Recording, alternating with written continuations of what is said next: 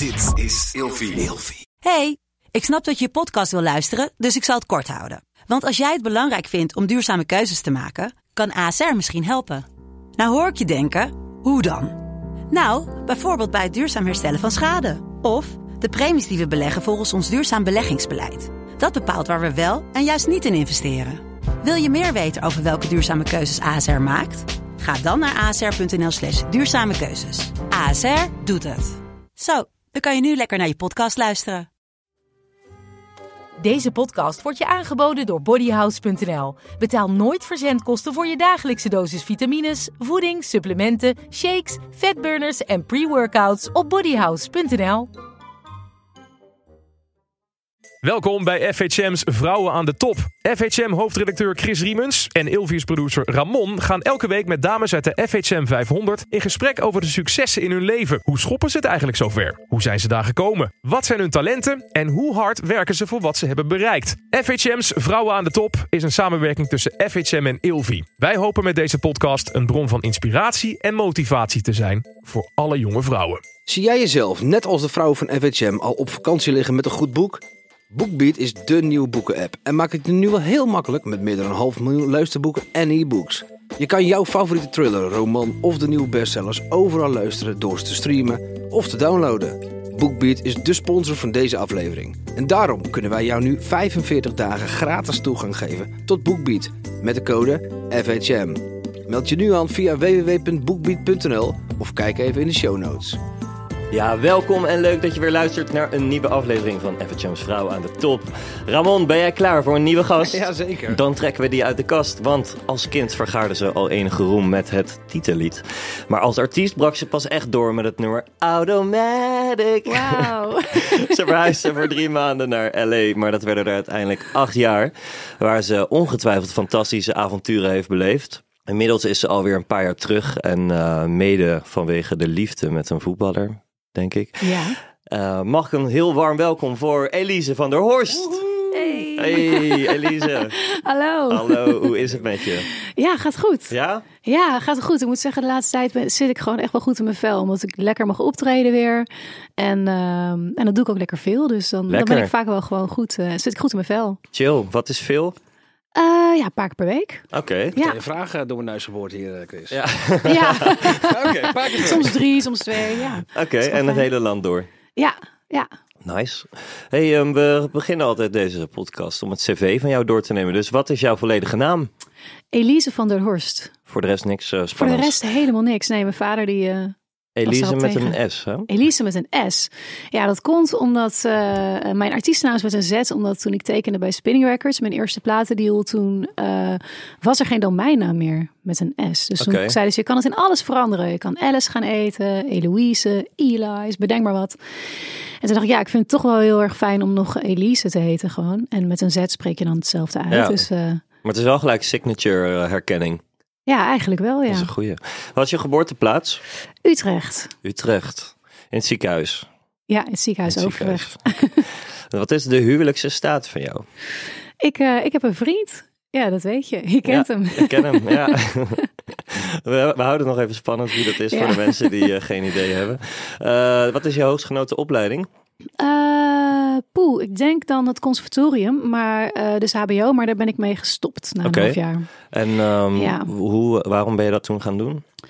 Nou, ik wilde eigenlijk altijd eh, al zingen. Alleen, daar was niet echt een opleiding voor toen de tijd. Ik dacht, nou, wat je wel kan doen is, is richting musical. Ehm, dan hoofdvak zang. En dat heb ik toen gedaan. En ik dacht, nou, leuk, musicals. En toen zat ik daar en toen dacht ik na een half jaar, jeetje...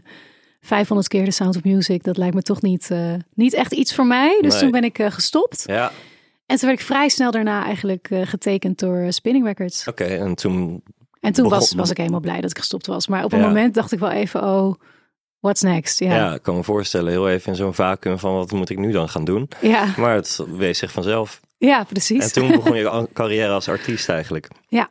Ja, en wat was je eerste bijbaantje? Oeh. Ik heb heel veel bijbaantjes gehad. Ja? Noem even wat Heel leuke op. veel. We woonden, mijn ouders die op een gegeven moment een huis gekocht samen met mijn oom en tante midden in Spiegel. Nou, er wonen gewoon heel veel rijke mensen die allemaal hele mooie kleding dragen. En dan dat wilde ik ook. En dan zei mijn moeder, nou, dan moet je zelf maar voor gaan werken.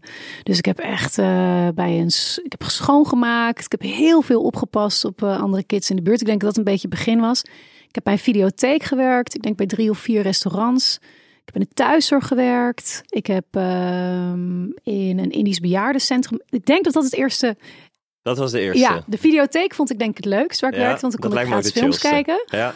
Maar het Moest ook, toch? bejaardencentrum, dat is denk ik het eerste wat ik eh, gedaan heb. Ja, koffie brengen, Oh. een broodje smeren. En Ja. allemaal, allemaal- met allemaal lieve vrouwtjes eh ja, verzorgen. dan stonden ze koffieverkeer, stonden ze koffie verkeerd voor ze maken. Wat was dan je echte eerste baan?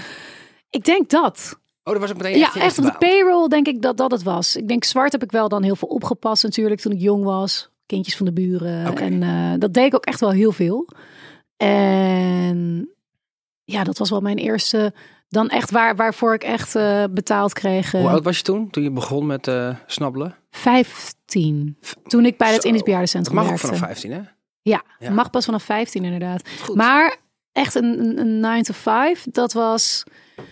eh, ik heb ook een opleiding gedaan voor directiesecretaresse en managementassistent. Dus ik Ja. heb stage gelopen in Engeland bij York College. Dus dat heb ik eh, een tijd gedaan. Ik heb bij een reclamebureau stage gelopen en bij Independer toen. Oké. Toen dat eh, volgens mij net bestond. Dus dat heb ik ook nog allemaal gedaan. Lang geleden. Dat voelde wel echt als een, als een, dat was wel echt van vijf tot, eh Dat van heb je een 9 hoop tot 5, gedaan. sorry. Ja, veel hè? Ja. Jeetje. Ja, ik wilde gewoon money maken. En wat mag er wel van je cv af? Eh, dingen. telecommunicatie. Telecommunicatie. Heb ik ook nog gedaan Dat is callcenter. Een callcenter, ja. Ja. Ja. Mensen of eh, troep verkopen. Troep, ja, krantenabonnementjes en zo. Van, oh hallo, goedemiddag. Wilt u misschien eh, Oh, verschrikkelijk. een ja. abonnement op het NRC? Dat lijkt me ook verschrikkelijk. was maar betaalt niet wel leuk. goed, hè? Dat betaalde goed, dus ik dacht, nou, bingo, kassa. Dat gaat Elise even doen. En dan eh, daarna die mooie spijkerbroek kopen. Maar ik, ik viel, viel me heel zwaar als ik, dat ik dan een oud iemand aan de telefoon had. En dan iemand enthousiast moest gaan maken over het kopen van iets. En ja, dat voelde gewoon niet goed, dus daar ben ik mee gestopt. Oké. Ja. Wat voor auto rijden? Ik noem het altijd de Polo, maar het is een, eh, een Volkswagen Golf. ik zeg altijd tegen mijn vriend, ik pak de Polo. En dan zegt hij, het is de Golf. het is een Golf. Mooi. Ja. Ja, welke, van die, welke opdracht heeft eh, in jouw carrière de meeste indruk op jou gemaakt? Oh, jeetje mina. Eh, ik ben een keer voor een MTV-programma naar eh, Colombia gegaan. Mhm. eh, Voor Because I'm a Girl. Ja. En we hebben daar toen een project opgezet. Eh het was eigenlijk een droom van een jong meisje. Die wilde aan haar community eh, vertellen over safe sex. En er was daar een heel... Ja, de rates in zwangerschap voor jonge kinderen was daar heel hoog. Dat vond ik wel vrij intens. Mhm. Dat je echt kindjes van 14 zag met een Heftig, grote ja. babybuik. Waar was dat in Colombia? Cartagena. Oh ja, mooie stad. Ja. Ja, een hele mooie stad. We zaten in een, echt in een sloppenwijk. Dus we Ja. moesten er ook met beveiliging naartoe en dan op tijd weer weg. En eh, dat vond ik wel heel bijzonder om, eh, om te doen. Om Ja. te mogen doen. Ja. Ja. Ik ben in januari in Colombia geweest, dus ik eh, Oh, waar? weet, weet hoe het eruit. Ja, dus in Oh, eh, het hele, hele land door. Dus eh, Bogota, Medellin, Bogota, alles. Cartagena en Tayrona National Park. Dat waren een beetje de dingen. Zo. Dikke aanrader Tof, voor, eh, Ja. voor de mensen die eh, nog een vakantie zoeken. Eh, ben je zelfstandig of in loondienst? Zelfstandig. Dat wist ik, ja. Ja. En de vraag die wij iedereen stellen. Verdien je meer of minder dan 100.000 euro per jaar? Het afgelopen jaar? Ja, Oh, minder. Zeker minder. Oh mijn god. Maar Ja, wij mochten natuurlijk echt soms weer één keer maanden helemaal niks. Dan stond Oh, de hele ja. agenda vol met 20 shows. En dan, Ja. weet je, december bijvoorbeeld stond echt vol, vol met eh, echt, echt heel veel shows. En dan werd het in één keer werd het weer allemaal gecanceld. Dus dan zat je weer een soort van, oh ja, wat ga ik nu doen? Mhm. Dus ik heb wel geïmproviseerd tijdens, eh, tijdens deze afgelopen jaren. Goed. Ja. Maar er zijn wel jaren geweest waarin je het eh, hebt aangetikt of eroverheen bent gegaan. ja. Ja, Ja, zeker ook toen ik presenteerde, weet je, voordat Mhm. ik naar Amerika ging. Dat, eh, dat ging wel gewoon echt heel goed. Had ik ook heel veel endorsement deals, dus zeker, ja. ja. Endorsement deals, wat zijn dat? Eh, dat je je aan een merk koppelt. Dus Ja. eigenlijk een grote eh, campagne met shoots, soms ook optredens eraan gelinkt. Ja, Ja. ja. dat is top. Hey, wat wilde jij worden als klein meisje?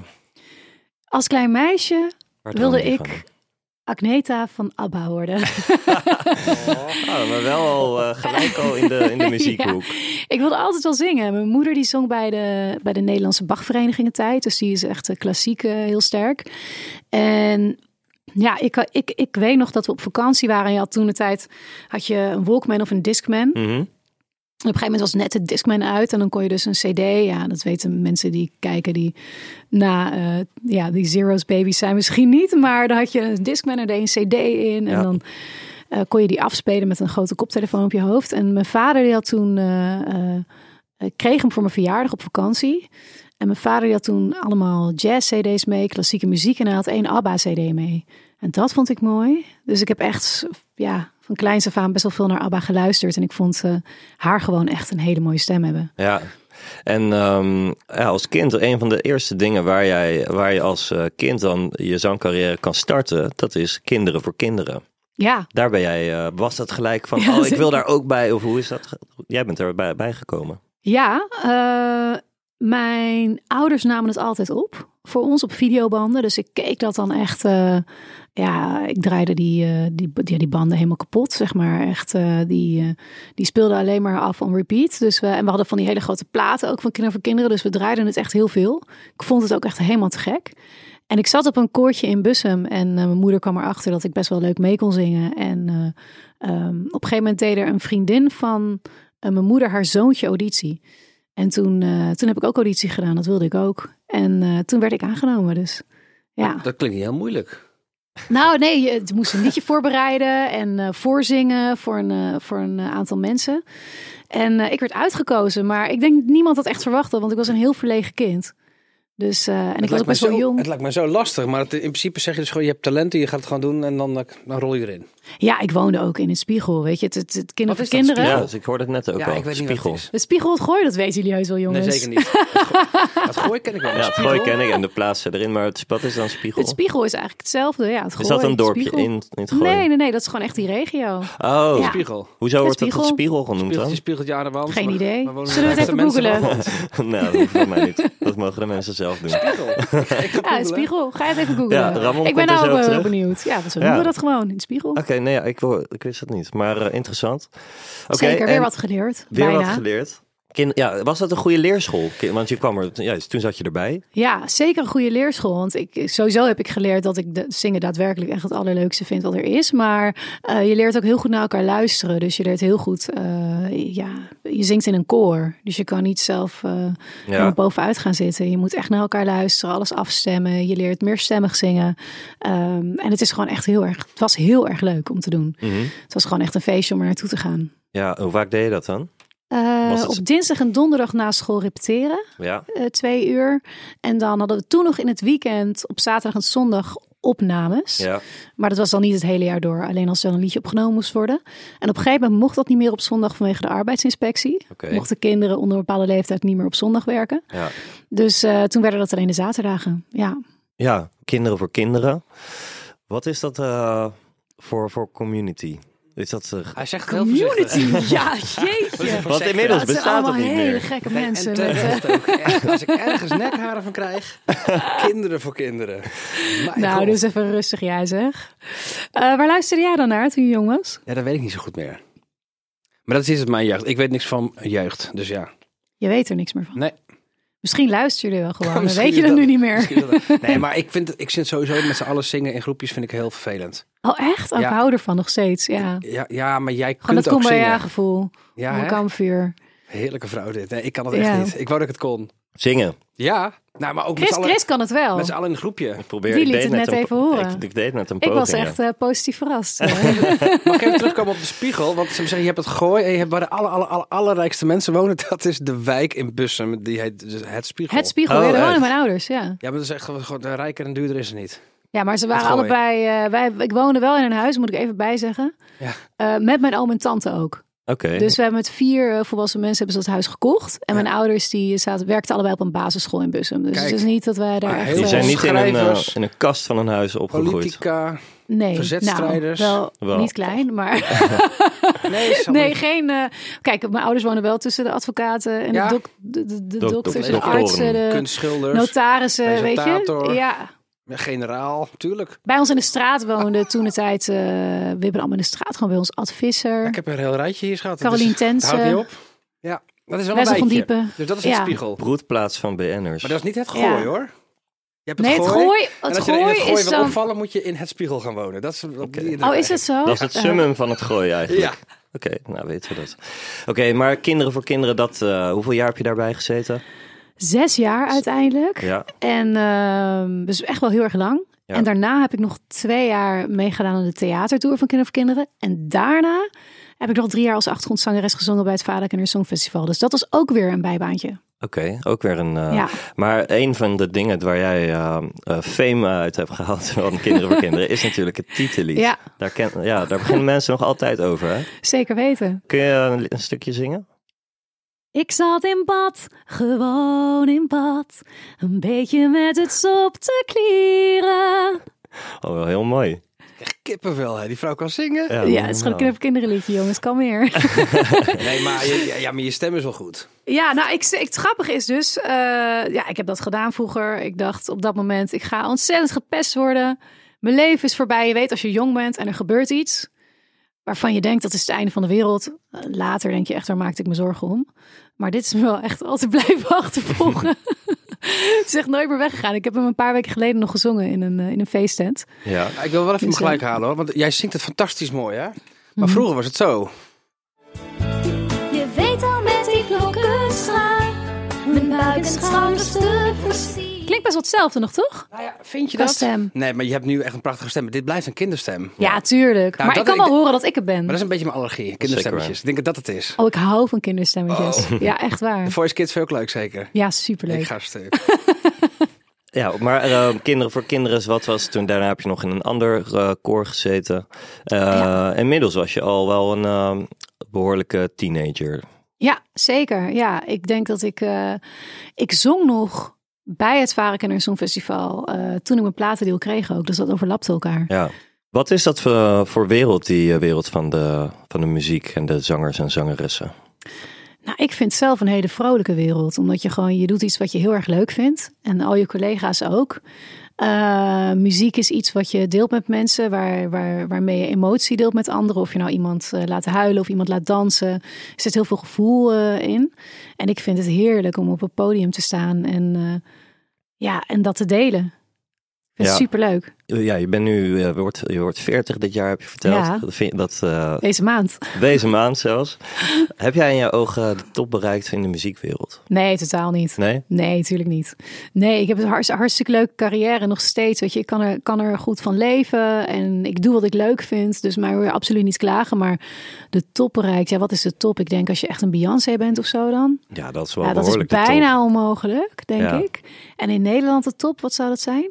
Nou, ik vind mensen Anouk, denk ik zo... dan. Andreas, Anouk, Marco Borsato zijn toch allemaal wel... Ja, Die hebben dat zijn wel natuurlijk maar een, Ja. maar een paar. Ja, En ik weet niet of ik. eh, ik het zou natuurlijk hartstikke leuk zijn, weet je, als je zo'n grote carrière hebt. Maar ik ben ook hartstikke tevreden met wat ik allemaal gedaan heb. ja. Ik denk dat je dat ook gewoon zo moet bekijken. Ik ben niet iemand die jaren vooruit plant en zegt van oh hier wil ik dit of daar wil ik een nummer één hit of dit album eh, had platinum moeten zijn. Nee, ik ga niet. eh, ik leef gewoon letterlijk per liedje en ik kijk wel. ja. Lekker er de go, gebeurt. go with the Ja. flow mentaliteit. Het heeft altijd heel goed gewerkt voor mij. Word je veel herkend op straat? Eh, regelmatig, ja. Het verbaast me nog wel, moet ik zeggen.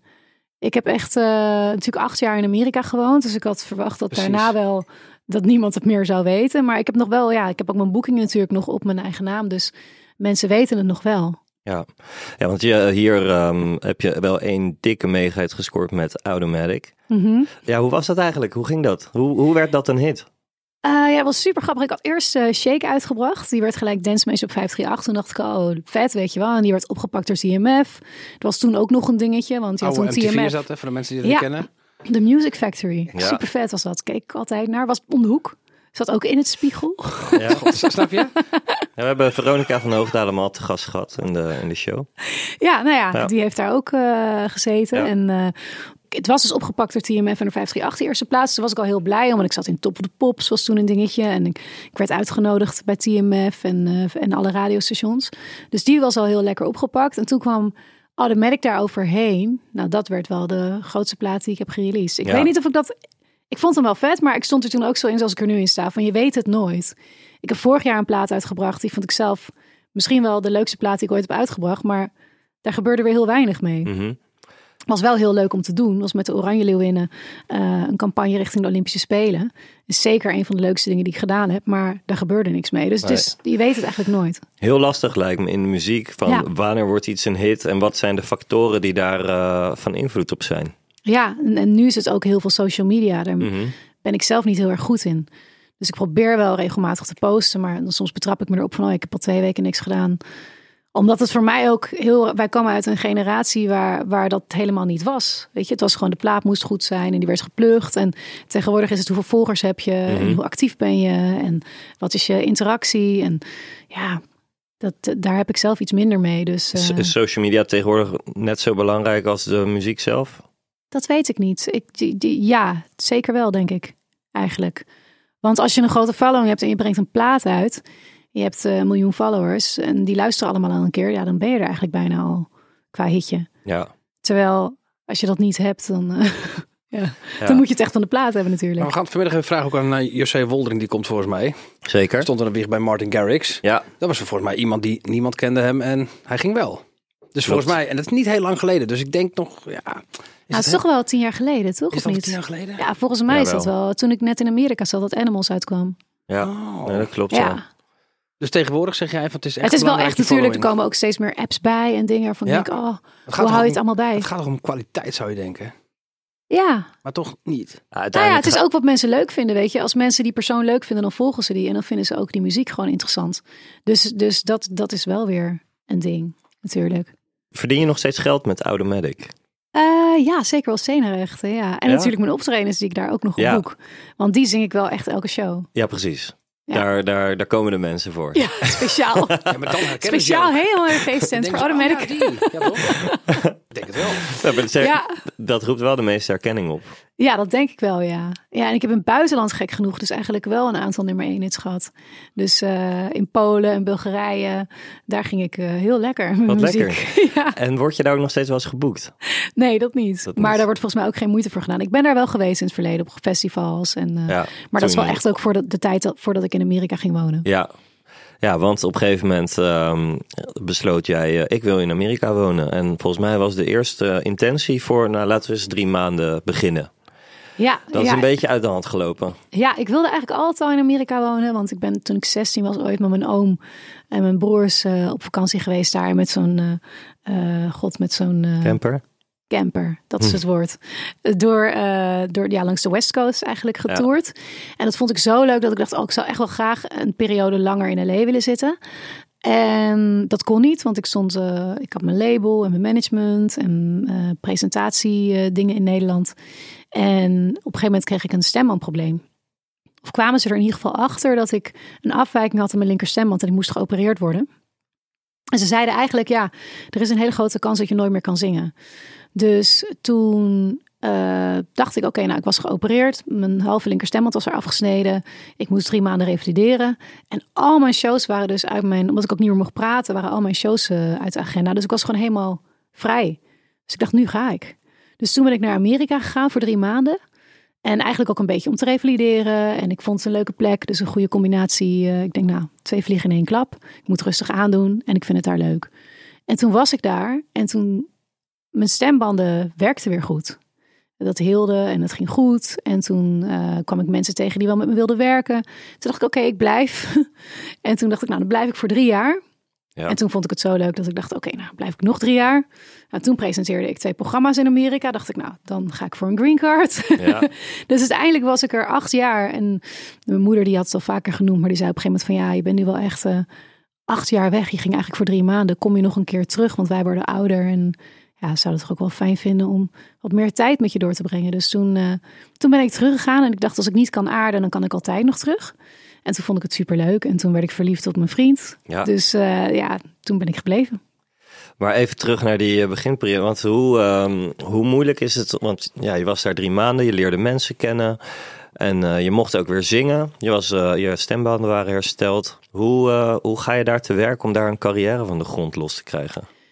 Dat is eigenlijk, ik vond dat niet zo heel erg moeilijk. Want iedereen die daar zit, dat vind ik het mooie aan LA, die zit daar echt, die is er naartoe gegaan. Er zijn, Je hebt ook wel natives, mensen die daar geboren zijn. Maar het zijn vooral mensen die, die daar gaan wonen. Omdat het een plek is waar heel veel kansen zijn. Dus ehm, er zijn heel veel mensen die naartoe komen voor de muziek, voor acteren, voor het schrijven van een script, voor modellenwerk. Er zijn heel veel creatieve mensen bij elkaar in die stad. Die er allemaal iets van willen maken. Dat is ook een beetje die American Dream. En dat is voor heel veel mensen eh, ja, gaat die ook stuk. En die gaan uiteindelijk iets heel anders doen. Ehm, maar het is wel een kans om met heel veel mensen te kunnen werken. En dat samenwerken, dat vond ik juist heel erg leuk. En er waren gewoon heel veel teams. En ik had natuurlijk ook best wel een cv, want ik had in Nederland veel gedaan. Dus dat was eigenlijk voor mij niet zo heel moeilijk. Ik vond gelijk meerdere teams die zeiden van, oh leuk, laten we een keer aan de slag gaan. En uh, toen heb ik uiteindelijk één uh, ja, team gekozen. En dat was vooral op, ja, gefocust op het schrijven van liedjes. Oké. Dus dat wilde ik ook ontwikkelen. Dus um, je hebt daar niet, niet, niet in eerste instantie muziek zelf maken, maar het schrijven van muziek. Ja, ik wilde vooral mijn eigen plaats schrijven en met meerdere mensen werken en nieuwe mensen werken. En, en dat heb ik heel veel gedaan en ook heel veel is geplaatst in uh, televisieprogramma's. Dus uh, voor Fox Sports zijn een aantal nummers gebruikt. Uh, ik zat laatst Queer Eye te kijken. Toen kwam er een liedje van mij voorbij. X Factor. Um, ja, van alles en nog wat eigenlijk. Dance Moms was een keertje een nummer voor gebruikt. Heel veelvuldig. Vet. Ja. En wat was voor jou het moment van... Hé, hey, maar nu, nu gaat hij lopen? Qua, wat bedoel je qua... In Amerika, van nu begint het, uh, het balletje te rollen. Ja, dat was eigenlijk... Nou, het eerste jaar was ik vooral bezig met uh, schrijven, schrijven, schrijven. Heel veel in de studio. Dat levert natuurlijk niet heel veel op. Maar ik had nog wel een buffer van, van wat ik in Nederland allemaal had gedaan. Dus daar kon ik mooi van leven. En toen op een gegeven moment uh, ben ik bij een band gegaan. Um, Saga Strings. Ik kwam uh, een van de violisten tegen. Dat waren drie meiden op viool, één op cello. Uh, die speelden elektronisch en die speelden over house, pop, rockmuziek. Ook wel klassieke stukken. En die deden heel veel high-end parties. En die vlogen eigenlijk heel de wereld over en ook door heel Amerika. En die, die hoorde mij dan weer zingen. En ik, ik deed een gig met haar, met de, een van de violistes in Mexico. En op, op Nikki Beach, daar MC'de ik wel eens ja. en zong ik wel eens. Dan vlogen ze me in. En zij was daar ook. En toen zei ze, jij moet bij mijn band. En toen ben ik bij die band gegaan. En zij was ook Nederlands, ook wel heel tof. Um, en dat was echt helemaal te gek. Dus toen, toen ik dat deed, had ik wel zoiets van: wauw, dit is super gaaf.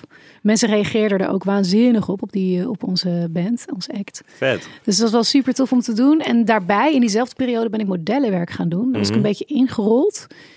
Was iets waarvan ik dacht: van ja, ik ben nu eind 20, moet ik nu nog modellenwerk gaan doen? Ja. En, um, maar je hebt er natuurlijk heel veel televisiereclames die er opgenomen worden. En ik had toen een vriend die, uh, die acteur was en die boekte maar niks. En op een gegeven moment ging ik naar één casting voor een autoreclame van Hyundai. Hele grote. En die boekte ik gelijk.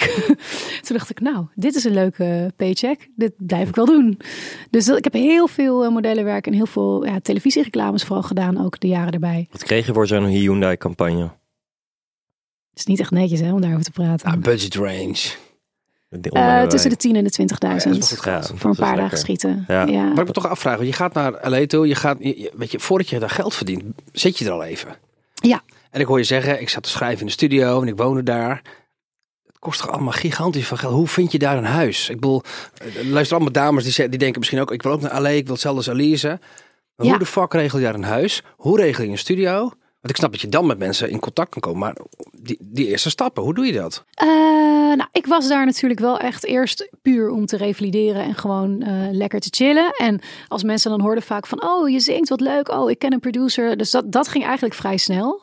Dus dan ga je gewoon met mensen meeten en zitten en kijken of het klikt. En als, of kijken of ze jouw muziek tof vinden. Uh, dus dat ging eigenlijk vrijwel vanzelf. En het huis vinden had ik ook heel veel mazzel mee. Het eerste huis waar ik woonde, dat was een guesthouse. En dat was via een vriend van mij en zijn vrouw. Die woonde in Topanga in L.A. En die kende weer andere mensen. Uh, Nederlandse man die met een Canadese vrouw was. En die woonde in Brentwood in een hele mooie buurt. En die hadden een guesthouse naast hun huis. Dus wel gewoon eigen ingang, alles. En uh, daar heb ik eerst uh, drie maanden gezeten. En toen op een gegeven moment, toen ik echt in een studio ging werken, toen ben ik naar Hollywood verhuisd, vlakbij die studio, zodat ik niet continu elke dag de auto in hoefde te stappen. Want dat is in LA wel een ding. Alles ligt heel ver uit elkaar, dus je hebt wel een auto groot. nodig. Ja. Het is echt heel groot. Ik ben één keer geweest en toen keek ik op de kaart en ik oh, derde straat links. Nou, ben is Ja, gewoon anderhalf uur erbij, hè? Vier groot. uur van de ene Ja. naar de andere Het kant. is heel groot. En dat is wel op zich, kijk, als je naar eh, LA verhuist, ehm, om een huis te huren moet je vaak credit hebben. Maar credit krijg je alleen maar als je een creditcard hebt. Maar een creditcard krijg je alleen maar als je voldoende credit hebt. Dus dat is een beetje een kip en het ei situatie. Dus je moet eigenlijk ervoor zorgen dat je eh, eerst een soort van in-between kaart krijgt. Eh, dan kan je zeg maar daarmee, eh, dat is een kaart waar je geld opstort. En dan betaal je netjes af en dan kunnen zij zien dat jij dat een jaar lang goed doet. En dan kom je in aanmerking voor een creditcard. En dan bouwt, bouwt dat zich zo op. Maar voor de mensen die in Nederland gewoon een creditcard hebben. American Express heb jij in Nederland. Je gaat naar Amerika, dan kun je hem gewoon gebruiken, toch? Ja, je kan je creditcard daar wel gebruiken. Maar of je ook in Amerika credit opbouwt, dat is een ander ding. Een score die zij bij kunnen houden. Dus dat is heel belangrijk. Maar ik had op een of andere manier, ja, ik geloof er heel erg in dat je gewoon ook manifesteert wat je wilt. En als je iets heel graag wilt, dat het dan ook gewoon gaat gebeuren. Want ik ken echt mensen die, die 70 verschillende huizen hebben gezien. En omdat ze geen credit hadden, nergens eh, terecht konden. Maar ik had mijn eerste dan echt woning, die ik dan eh, eh, zelf papier had. Die had ik via, ehm, via, via ook weer een meisje dat ik kende. Die kende de manager van het gebouw. En die vertrouwde mij. Dus die zei, oké, je hebt geen credit, dat is wel een probleem. Dus dan moet je een hogere deposit betalen. Maar dan krijg je de wel, ik vertrouw je, dan krijg je de woning wel. En er waren heel veel mensen die het wilden, die wel goede credit hadden. En zo heb ik dat eigenlijk altijd een beetje met alle huizen waar ik gewoond ben alleen meegemaakt. Dat ze mij ontmoeten en dachten, oh nee, maar jij betaalt huur wel op tijd. Nee, dat komt wel goed. Dus ik heb altijd heel veel mazzel gehad dat mensen me gewoon mochten. Nog één vraag over, eh, voor al die dames die ook graag naar Los Angeles willen. Wat, wat kost een huisje huren nou in LA? Wat moet je rekening mee houden? Uh, mijn laatste woning zat rond de 2000 per maand Dollar. dollar. Maar het waren vooral de kosten eromheen die wel uh, hoog zijn. Bijvoorbeeld je health insurance, die was iets van 300 per maand. Uh, ja, het is gewoon duurder daar, het leven. Dus al je rekeningen zijn hoger. En um, ja, mijn health insurance was zo hoog. En ik dacht, nou ja, dan ben ik in ieder geval compleet gecoverd. Maar dat is dus echt niet het geval. Um, als ik daar een ongeluk zou hebben, zou ik volgens mij de eerste 8000 zelf moeten betalen. En dan de Zo. rest zou vergoed worden. Ja. Ja. dus dat is wel echt. Heel eh, ander systeem. En Nederlandse verzekeringen, die dekken dat niet. Of, Nou, als je daar woont, je verdient daar geld, dan mag je in Nederland niet meer verzekerd zijn officieel. Oké, dus Dan dat moet is je in Nederland uitschrijven, ook om daar, ja. Get it. Heel even terug naar die, eh, naar die band waarmee je aan het rondtour was. Want Ja. ze deden allemaal high-end parties, zei je. Ja, Daar moet jij eh, hele bijzondere dingen hebben meegemaakt. Waar, wat heb je allemaal gezien daar? Waar ben je? Nou, ik heb in het we hebben een keer in het huis van de producers van Friends eh, opgetreden. Met- Voor Jimmy Kimmel, Melissa McCarthy, de cast van Friends. Echt heel veel eh, bekende mensen wel waarvoor hebben gespeeld. Eh, een keer voor Clint Eastwood, eh, Wolfgang Puck. Ik weet dat zij een keer echt eh, voor Trump ook hebben gespeeld. Dat is al een tijd geleden. Echt een tijd geleden. drie jaar geleden. Ja, in de Oval eh, Office. Volgens mij voordat hij... eh, nee, niet in de Oval Office. Nee, dat... nee. Maar wel eh, in Florida ergens of zo. Ik, hem. Ja. En ehm, heel de wereld over gereisd. Wat voor plekken, Ja. waar kwam je zo al? Nou, eigenlijk boekten we heel vaak uit gigs waar we dan stonden. Was er dan weer iemand die ons zag, die ons weer voor een andere gig boekte. Een van de leukste gigs vond ik, toen vlogen ze ons in vanuit Amerika naar Mykonos. Ja. Eh, was een, Het was Ibiza een- van Griekenland. Ja, waren twee, twee vrouwen die gingen met elkaar trouwen. Die hadden ons zien optreden in Qatar. Een paar maanden daarvoor. In een hotel voor oud en nieuw. En die zeiden, komen jullie op onze bruiloft spelen? En ik wist niks van Mykonos. Maar ik vind Mykonos nu dus echt helemaal fantastisch. Ik kwam daar aan en ik dacht... "Oh, wat is het hier geweldig. Dus ik ben eh, toevallig een paar weken geleden teruggegaan voor het eerst weer met mijn vriend dan. Ehm, nou, dat was heel bijzonder. En ik vond eh, alle plekken in Amerika ook. Ik vond Seattle heel gaaf. We gingen best vaak naar New York. Ik heb opgetreden in Miami. eh, Arizona natuurlijk is vrijdag bij LA. Dus daar gingen we wel regelmatig naartoe. Ehm, dus ja, door Amerika heen optreden vond ik heel tof. Maar ook eh, Spanje werden we dan ingevlogen. Nikki Beach, Marbella, Mallorca. Even kijken hoor. Bij Amsterdam hebben we wel eens opgetreden ook. In de Superclub toevallig. Oh ja, mooi. Ja, Vanuit Los. Angeles helemaal naar Amsterdam worden gevlogen. ja, Abu Dhabi, Mexico, best wel veel. Heel vaak Mexico City, maar ook eh, Cabo, Cancun. Ja, Echt wel grote parties en zo. vet. Ja, heel dat is wel echt eh, een flink groot deel van de wereld. Ja, En hoe, hoe lang heb je dat gedaan bij die band? uiteindelijk bijna de hele periode dat ik in Amerika heb gezeten. Want ik, aan het eind van het eerste jaar dat ik er zat, ging ik erbij. En ook toen ik in Nederland woonde, ben ik nog wel teruggevlogen voor een aantal feesten. Ja, en het was natuurlijk niet eh, elk weekend dat je daar mee, of wel? Soms wel. Oké. Ja, soms wel. En, eh, en als we in het buitenland zaten, soms meerdere gigs. Dat ze bijvoorbeeld voor Marbella, dat ze ons boekten voor... eh, dat we dan drie dagen achter elkaar iets deden. Ja, bestaan ze nog? Ja. Ja, Ja, ze hebben een andere zangeres nu helaas. Oh. Dat, eh, dat ging niet meer, want ik woon natuurlijk nu hier. ja. Ehm, maar ze doen ook heel veel gigs zonder zang. Dus heel Mhm. veel klassieke gigs, bruiloften. Ja. Eh, festivals. Hey, naast, eh, naast het zingen heb je ook eh, veel presenteren gedaan. Het zijn vaak dingen die goed samengaan. In Nederland is dat begonnen. Wat heb je eigenlijk hier gedaan? Ik ben begonnen met de Kids Top 20. Ja, oh ja, ja. Ik zat toen bij CTM en die deden ook de Kids Top 20. En toen zeiden ze, joh, wil je één keertje... eh, eh, hadden ze ta- gastpresentatoren en presentatrices. Dus Jim ging, ging presenteren en Brace en Ali B. En ze hadden ook gevraagd of ik dan een aflevering wilde doen. En toen waren we zo snel klaar. En toen eh, hadden ze hele goede kijkcijfers. En toen zeiden ze, je gaat het presenteren. ik zo echt, ja, maar ik, ik weet niet of ik dat wel wil of kan. Nee, nee, nee, eh dat vinden we echt iets voor jou. Dus toen ben ik dat gaan doen en ik vond het heel leuk. Ehm, maar ik zei wel, ik wil het maar even doen, want ik wil ook wel gewoon nog muziek maken die op, die op de radio gedraaid wordt. En niet dat mensen denken dat ik nu een kinderact ben. Dus ik wilde dat wel scheiden. Dus heb ik toen uiteindelijk, zou ik dat tien afleveringen doen. Het is toen bijna een jaar geworden. En toen ik daarmee stopte, zei ik tegen mijn manager, nou, ik wil eigenlijk alleen nog maar iets doen wat echt met, met jongeren te maken heeft. En ook met optreden. En toen kwam So You Think You Can Dance. En dat heb ik toen gedaan, het eerste seizoen. Toen ben ik naar Amerika verhuisd, daarna. Ja, dat is een lekkere binnenkomer op je cv in Amerika, denk Ja. ik. Want dat is een eh, wereldwijd eh, bekend eh, format. Zeker weten, ja. En, maar ik heb toen eigenlijk, ik wilde niks meer presenteren doen. In Amerika wilde ik me gewoon focussen op schrijven en op muziek. En toen later begon het weer te kriebelen. En ik weet nog dat ik tegen een vriendin van me zei van, oh, ik zou het wel leuk vinden om misschien weer een keer te presenteren. En toen, diezelfde week, kreeg ik een aanvraag of ik een screentest wilde doen voor, via via ook, voor een sportprogramma. Beetje MTV-achtig format. Dus video's aan en afkondigen. Ja. En dat zou verkocht worden aan Nederland. Eh, het zou toen eerst naar eh, Fox gaan, toen nog Fox. En dat werd uiteindelijk eh, Ziggo. En dat heb ik 2,5 jaar gedaan. En dat, dat was het aan- en afkondigen van extreme sports video's. Dus ik schreef ook zelf mijn teksten, omdat ik met alleen maar Amerikanen werkte. En ik moest dan precies inschatten van, oh, dit blokje heb ik 53 seconden voor. En het volgende blokje 42 seconden. Dus ik moest een beetje gokken ook hoeveel dan erin paste, want er liep geen eh, timer mee. Dus het was best wel tricky om te doen, maar echt super leuk. Wat is de kunst van het presenteren? Eh, ik denk vooral, nou ja, wat ik, als je interviewt, goed luisteren. Want ik heb daarna een interviewprogramma gedaan, nog eh, LA Breakfast, waarin ik eh, artiesten volgde, zoals Armin van Buren, Don Diablo, eh, Oliver Heldens, als ze in LA waren en dus wat ze daar gingen doen. Dan liep ik met ze mee. Dus ik denk vooral goed luisteren. En ehm, dat is iets wat, waar ik misschien iets minder goed in ben zelf. en jeetje, ik denk zo natuurlijk mogelijk praten. Net of je met iemand praat die je gewoon al jaren kent. Ja. Eh, een LA Breakfast, was dat nou een programma dat in Nederland wordt uitgezonden? Oké. Ook, ja, dat Oké. werd dan wel weer. eh, eh, volgens mij werd het door KPN uitgezonden. Ja. Ja, vet. En ehm, heb je nog steeds present, presenteerambities? Nou, niet echt. Tot ik laatst dus voor Voetbalzone iets gepresenteerd Ja. had. En dat vond ik zo leuk om te doen. Wat had je gepresenteerd dan? Nou, de FSM 500 eh rode loper stond ik aan. nee, dat vond ik echt oprecht eh, zo gezellig en leuk. En eh, ik vind het leuk om met mensen te kletsen. Dus dat is voor mij al sowieso. Ik ben ook oprecht geïnteresseerd.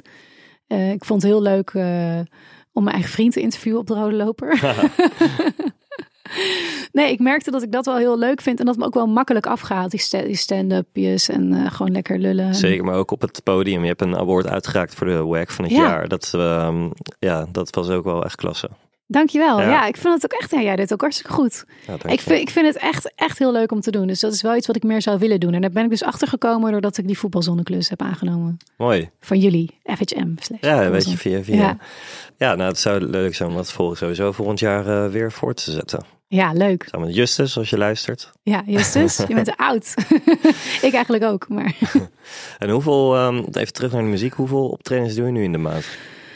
Eh, jeetje, dat verschilt echt heel erg per maand. Want het is net pas weer een beetje begonnen. Want heel veel opdrachtgevers zijn nog een beetje bang. Er zijn ook heel veel optredens die ik nu aan het inhalen ben van drie jaar geleden of twee jaar geleden. Ja. Die dan iedere keer verzet zijn, zoals die feesttent waar ik laatst stond. Eh, en heel veel dingen komen nu ook heel last minute binnen, omdat mensen dan toch weer wel durven.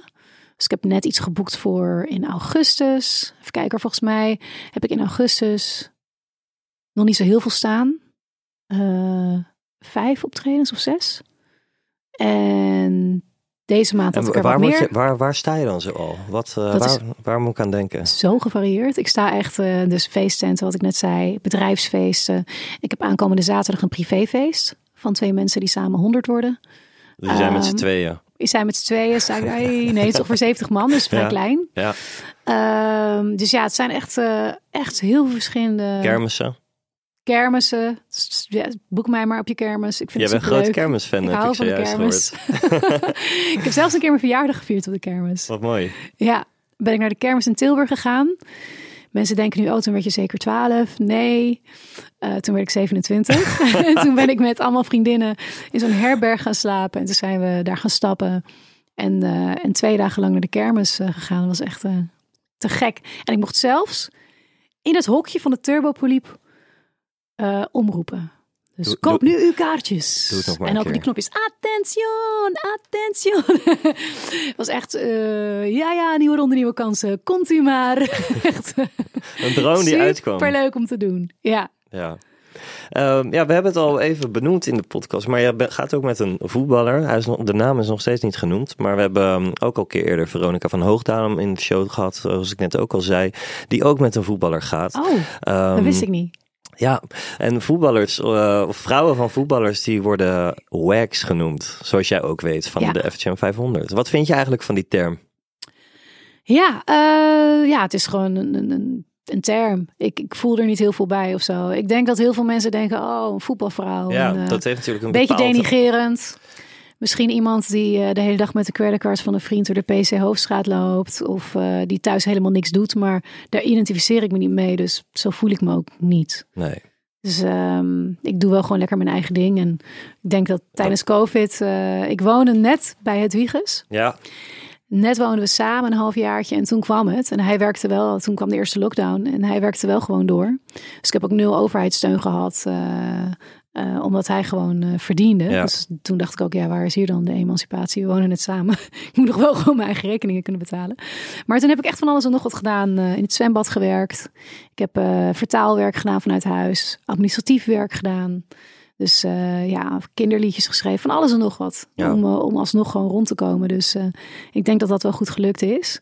Dus ik denk dat het ook wel een beetje tekent dat ik niet alleen maar op de bank zit nou ja, dat eh, hebben we net gehoord ook toch? Ja. In de afgelopen, eh, wat is het, 41 minuten. Ja, maar ik denk dat, dat heel veel mensen dat nog wel denken. Ja, precies. Er hangt nog steeds een beetje een soort negatief eh, Ja. imago omheen. maar ja, Veronica is ook een hele ondernemende tante. Ja, zeker. Wel, daarbij was ook al de conclusie dat zij, hij is eerder een presentatrice man dan zij een voetbalvrouw. Ja, en eh, ja, je gaat met Hedwiges Maduro, Ja. eh, beroemde voetballer, heeft gespeeld voor Ajax, Valencia, Sevilla, Nederlands elftal. Jullie zijn verliefd geworden in de intratuin. Klopt dat? ja, soort van. Ja, ja, eigenlijk wel. Ja, we waren vrienden. En op een gegeven moment eh vroeg hij, joh, ik zie dat je... Dat was natuurlijk ook gewoon een ding van hem. Hij dacht gewoon, ik wil gewoon met, die, met haar meer leuke dingen doen. En hij zag het wel zitten. En eh, hij zei van, joh, eh, ik zie dat je zo druk bezig bent met je tuin. Dus eh, mag ik ook een keertje mee naar de intratuin? Ik zeg, nou, ik ga toevallig met een vriendin op woensdag. Als je mee wilt, mag je mee. Maar ja, zij is er ook bij. Dus zo'n soort van, weet je, niet dat je denkt dat het een date is. Ja. Ehm, en dat was eigenlijk een superleuke dag. Echt een verbazingwekkend leuke dag. En toen leerde ik hem nog beter kennen. En ja, ik vond het gewoon heel leuk om met hem om te gaan. Dus ik dacht, dat, dat doen we vaker. En dat, sindsdien hebben we elkaar bijna elke dag gezien. Op een gegeven moment hebben we voor het eerst gekust. Toen dacht ik ook, nou, dat is ook superleuk. toen dacht ik, nou, die klikken ze dus ook. En eh, ja, toen eh, op een gegeven moment dacht ik, jeetje, ik ben gewoon eh, verliefd op deze man. ja, Ja, mooi. En nu zijn, zijn jullie vier jaar verder en hebben jullie een hond. We hebben zomaar een hond. Een soort van kindman is het, die hond. De hond is nog klein, je moet heel goed opletten of alles is kapot in huis. Dus je bent gewoon continu... eh, Ja, je stuurde een foto door van, een, van je hond die een broekje aan heeft. Ja, mijn hond is loops op dit moment en dat is echt geen pretje. Nee. Nee, ik, ehm, ik moet, er con- moet continu opletten, want ja, zij wil natuurlijk maar één ding. En dat is gewoon eh, wiepen met een andere hond. dus ik moet er continu tegenhouden, want je loopt op straat en je loopt eigenlijk alleen maar met die lijn zo. Want als er een andere hond aankomt, is mijn hond helemaal door het dolle. En ze is heel erg aan puberen. Dus ja, ze maakt gewoon alles kapot. Planten op het balkon, eh, shutters, dus meubels. Het kleed heb ik net weggedaan van de week. Dat lag echt, eh, de hele hoek lag eraf. Dus eh, we hebben een nieuw kleed besteld. Ja, dus je moet continu opletten. En binnen heeft ze inderdaad een broekje aan. Net een baby is het eigenlijk Ja. gewoon. Ja. Ja. dat moet wel, ja, want ze is loops. Hoe heet de vies. Panna. Panna. Ze heet Panna, ja. Ze kan ook een panna geven. Oh ja? Aan ja, dan? kan natuurlijk al minder te doen de afgelopen jaren. dus, eh, dus als ik nutmeg roep, dus dat is het Engelse Ja, woord ja. voor panna, dan, eh, en ik sta met mijn benen wijd, dan komt ze van ver af aanrennen en dan rent ze zo door, Door je benen. mijn benen heen en Oh, krijgt een koekje. cute. Ja. Leuk. Hey, ehm, ja, je hebt heel veel gedaan in de afgelopen jaren. Eh, in Amerika gewoond, gepresenteerd, heel veel gezongen in die muziekwereld actief ben je nog steeds. Eh, wat is in jouw ehm, carrière nou het beste advies dat jij hebt gekregen? Eh, ik denk wel je gevoel blijven volgen. En heel veel dingen heb ik dan naar andere mensen gelijk. Ik heb best wel veel. eh, ik zit nu op mijn vierde labeldeal. Ik heb ook best wel veel managements gehad. Eén manager heel erg lang. Ehm, dat is ook echt een, nog steeds een goede vriend van mij. Maar ik denk dat je altijd bij elke keuze die je maakt moet, moet voelen of het goed voelt. Of het nou eh, bij het zoeken van een woning is of het uitbrengen van een plaat. Ik denk bij alles in je leven. Eh, zit het goed, voelt het goed, ga er dan gewoon compleet voor. En ik heb best wel vaak ook naar andere mensen geluisterd die dan wat zakelijker erin stonden. Of die dachten van ja, maar dit is de muziek die nu gemaakt wordt. Dus dit moeten we nu uitbrengen, want dat is hot. In plaats van laten we iets maken wat er nog niet is. Wat, waar ik eigenlijk meer voor sta. Eh, en dat is nog steeds wel moeilijk hoor. Dat is nog steeds wel een struggle, vind ik. Om, om te luisteren naar je gevoel, om juist om te gaan met, met de mensen die een andere mening Ja, Hebben. met mensen die een andere mening hebben. Om daar inderdaad uit te komen van laten we dit doen. En hoe, hoe probeer je dat dan eh, toch goed te doen? Eh, door heel duidelijk te communiceren. Want in het verleden dacht ik, oh, vaak was ik jong en dacht ik, oh ja, nee, is wel goed, cool, ja, doen we die plaat. En achteraf denk je dan van, oh jammer dat we toch niet die andere plaat hebben uitgebracht. Ja. Ja. Niet dat ik heel veel spijt heb van dingen, want alles is een, is een, is een learning lesson, denk ik dan. Oh, stoot je je kop, dan, eh, dan leer je daarvan. Maar eh, eh, ja, ik denk wel dat je altijd bij je gevoel moet blijven. Ja, dat lijkt me hele wijze, wijze Ja. woorden, absoluut. Uiteindelijk voel Ja. je, voel jezelf meestal wel gewoon, net als bij een relatie, toch? Je voelt meestal wel gewoon of het goed zit, ja of nee. Ja, klopt. Soms heb je wel wat tijd nodig om dat gevoel ehm, ja, goed, goed te herkennen. Ja, wat zoals bij nou mij in het. Ja, ja je bent, Duurde duur- even, waren duurde heel lang 16 vrienden. jaar. Ja. ja. En waar kijk je de meest naar uit de komende tijd op je agenda? Eh, nou, ik ga op eh 15 augustus Ja, het eh, Indisch Onze Vader zingen bij het eh, Indisch Monument in eh, Den Haag. mooi. Eh, de bevrijding. Dus dat is wel, dat vind ik wel heel bijzonder. Dat is met het eh, Blazerskapel van de Luchtmacht. Dus dan ga ik met alleen maar blazers live op de NPO. Best wel klassiek ding zingen met blazers. Dus dat is wel tricky en leuk. Ja. En uniek, denk ik. En heel bijzonder ook. En je hebt ja. Indische roots, waardoor Ja. dat extra bijzonder is. Ja, en het is ook heel bijzonder omdat mijn familie best wel wat heeft mee. Tenminste, mijn oma heeft best wel wat meegemaakt. Dus allebei haar broers eh, zijn overleden in de Tweede Wereldoorlog. Die staat in het verzet.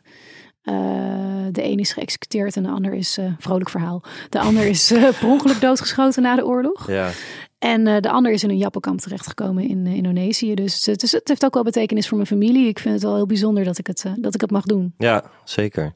Heel veel plezier en succes met, met dat optreden. Dankjewel. En ontzettend bedankt voor je komst. Ja, ik vond het gezellig. Ik vond het ook heel Ik gezellig. wist niet wat ik moest verwachten, maar ik vond het echt superleuk. Ja, nou dat is goed om te horen.